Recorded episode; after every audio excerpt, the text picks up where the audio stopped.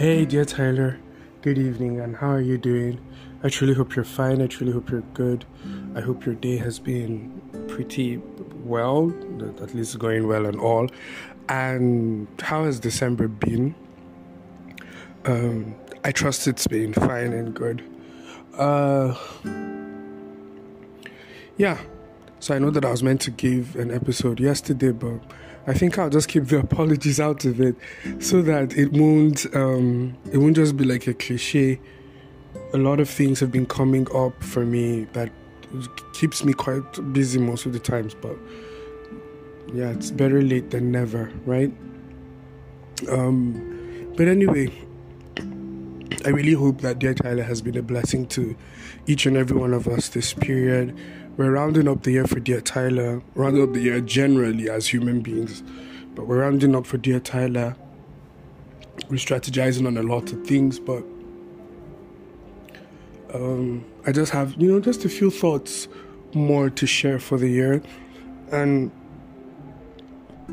I don't know when the last episode for the year is going to be, but it's going to be really, really great because uh, the the topic for Dan is the lessons I learned in 2022, and it's really going to expose me a lot. Like it's going to showcase a lot of my vulnerabilities. I'm going to tell you the ups, the downs, you know, the mistakes, everything that I learned, and things that I feel um, are important for us to take into consideration generally. So, anyway, so today's um, topic, or tonight's topic rather, is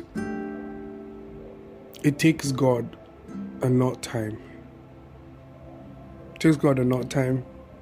So a few weeks ago, there is I'm, I'm in a particular season in my life. It's a very very confusing season because I'm having to go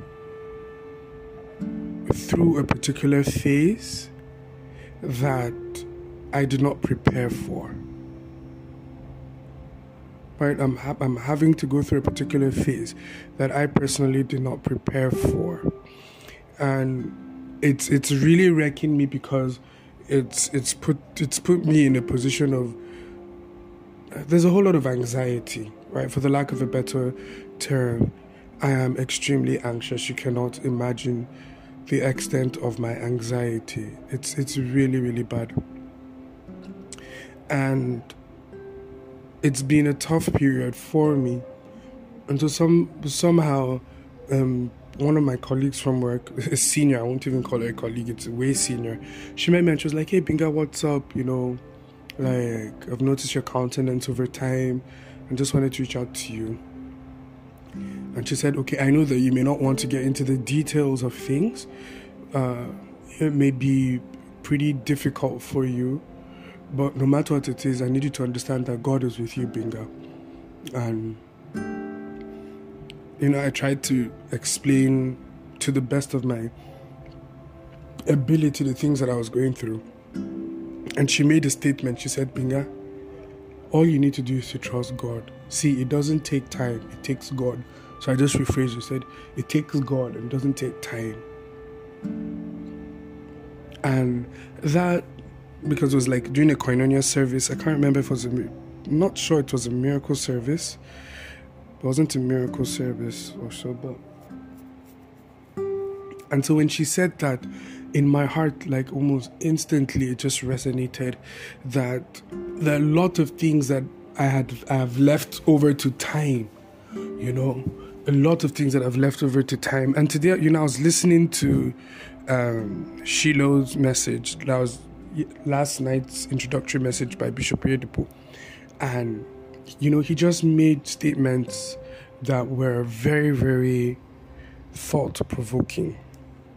One of the statements that he made was, you know, he quoted the scripture that who is he that speaks and lets it um, who is it that speaks and lets it come to pass when the Lord God has not commanded it? He said that if God has not commanded it, then it does not have the right to exist.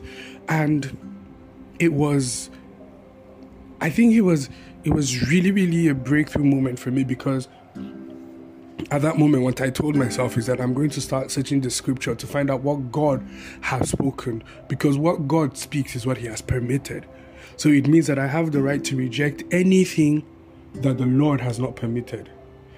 You are you are that that that particular word, that particular pronouncement is is fighting God at that moment and has to answer to God, right? And so when she said that that it doesn't take time, it takes God, it literally turned my my my my focus back to God. I was like, I've been waiting for time to do a lot of things for me. I've been waiting for time, you know, maybe my season will come, my moment will come, you know, it's just not my time, it's not my moment. And the one person that I should engage, I didn't engage. I literally left my life to to a to a I left my life to chance, right? To a system of circumstance where things just happen by chance and and and on its own it, it, it had wrecked me. It had it had made life miserable and horrible for me as an individual. It had made life miserable and horrible for me as an individual. We need to understand that as believers, I know that it's not everybody that listens to Dear Tyler that is a Christian, but this is the advantage that we have as Christians, as believers. As believers, we are not alone. And the thing is that a lot of times life wants to shift your focus away from God. And you know, try to put your mind into things like processes, into things like um, time, you know, where you want to be the one to craft your destiny by your hand. It keeps on, you know, it keeps on resonating in my mind, it keeps on resonating in my spirit. Binga, it doesn't take time, it takes God. There's something that Apostle Joshua Selman has said, or he said many times, he said that um, one with God can be anything that God calls it to be. That there is no way you'd introduce God into a matter and you would lose.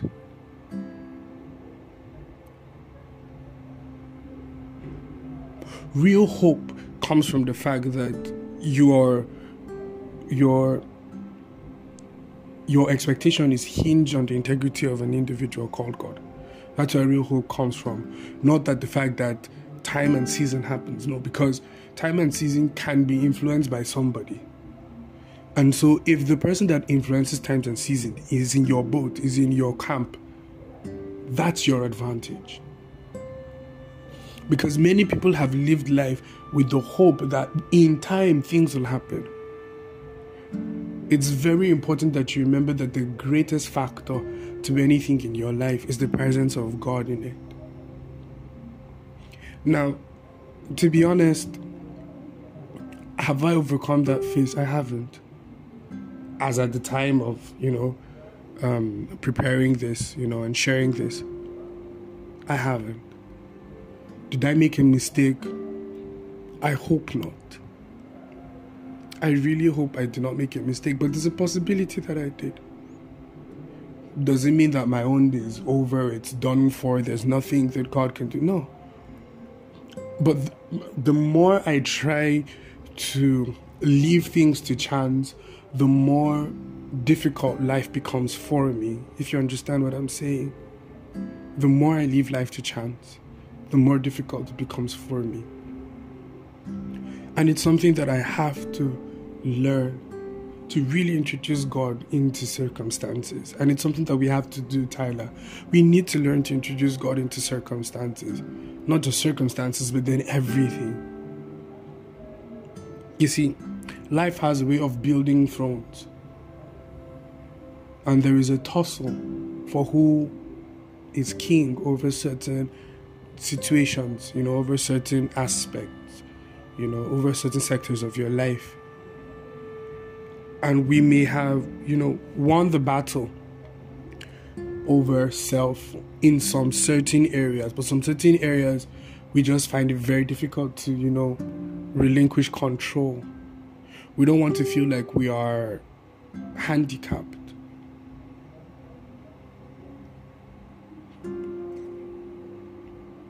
And many times it's not even about us feeling handicapped.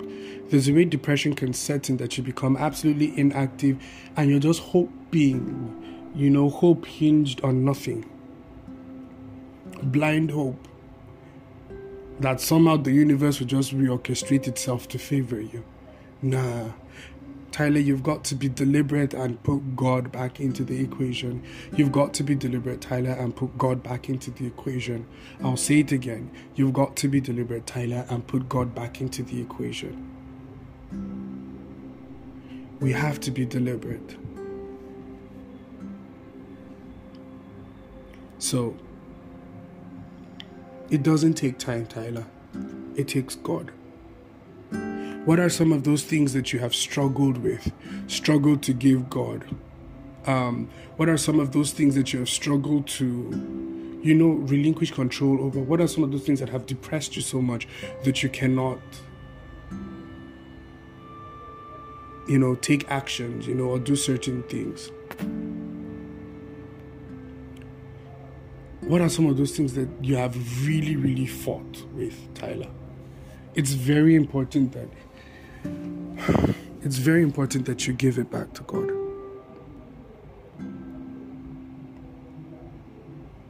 There's this thing that happens to a lot of us where I, I think maybe the best terminology for it is called adulting. That because the older you get, the more responsibility is given to you, and then somehow at the back of your mind, you now believe that you are responsible for everything. That you're responsible for everything. And because of the need to show responsibility, we unintentionally remove God from the equation. I remember something that the Spirit of God told me um, years ago. In fact, what's been happening to me is I think one of the greatest features of Facebook is the memory feature. Kind of like telling you things that you've said, things that you've posted before, you know, just bringing back memories. And I have been enjoying a lot of the memories that I've been seeing. I've, and I think uh, why they've been blessing me is because within that period, I was still, you know, somehow under under the covering of family, you get my parents to know, care of a lot of things, making a lot of decisions for me. So I wasn't necessarily having to think about it, right? And it gave me more time to really focus on growing spiritually and having insight. And so, but then over time, I realized that because I was growing and then I was now having to take responsibility for a lot of actions and decisions I gradually started removing the God factor from it. And, you know, God just had to remind me recently and say that the same way you had trust in your parents to be able to come through for you at certain times and certain seasons is the same trust I need you to give me. I need you to give me. You understood that your parents had the capacity, maybe because of things that you've seen, things that you've witnessed them do over and over again. And so it was e- easy for you to let your trust, you know, uh, wing your trust on them. And, just, and God was like telling me, hey, Binga, so I really need you to be able to do that with me. Because even in that season that you're trusting your parents, I was the one providing for you. I was the one providing for them to provide for you. It still came from me. And so, one of the things that he shared, as, as in that the memories came, um, reminded me of that he shared a long time ago, said that stress is anything you do without the help of the Spirit of God. Now, somebody will be like, hey, you're being too religious. That was the definition, at least, that the Spirit of God gave to me. And, you know, while I was a lot younger then, you know, it was just more about, oh, I've got gotten revelation. Now I'm, I'm having to learn to live it and understand it in painful situations. Everything that I have left God out of has stressed me in ways unimaginable. Has stressed me in ways unimaginable. And so it's very, very important. It's very, very, it's very, very pertinent that for me and the way God has chosen to operate with me in my life, and it could be with you also, I believe that there is some level of um, inclusiveness, inclusivity right in this. Stress would come every time you do things without the help of the Spirit of God. And so I can literally sit down and see all of the times that I've experienced protracted or long periods of pain or stress or anxiety or depression. There were moments in my life that I took action outside of God or outside of His involvement.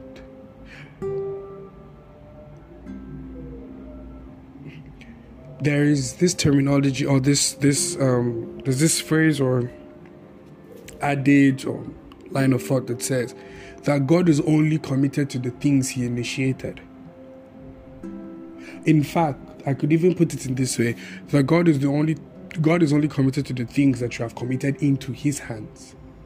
So yeah, so there's some things that God initiates, right? So God definitely initiates certain things, but then there's certain things that you want to do, but your honor for God has given it to Him and say, okay, Lord, this is what I want to do, but I'm giving it to you.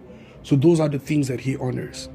So everything that I have struggled with is only has has been, you know, basically it basically has come on the platform of my removing God from the equation. Not removing Him because of maybe I feel He's not capable of doing it, but that need to show that I'm responsible, that I'm capable of being good, capable of doing right, capable of providing or being a better person. Do you understand? Dear Tyler, it takes God and not time. I've heard stories, I've heard testimonies, and I've seen the lives of people being transformed overnight because they involved God in it. There is an advantage that God gives. He's not bound by time. So time doesn't influence him. Right? He's not restricted by time. And so certain things can happen at great speeds because it's been given to him. if uh, Peter was walking on water and started sinking, and when he called on Jesus, instantly Jesus was there. And then the moment him and Jesus entered into the boat, the Bible says, and immediately they were at the other side. All of those things, time was literally suspended because the ageless, timeless one had entered the boat. You can do all that you want to do, Tyler. You can carry out, you know, engage all the principles that you want to, as honorable as they are, as commendable as they are, outside God, you will just find pain. Dear Tyler, outside God, you will just find pain, pain, pain, pain, pain pain and more pain, more and more pain.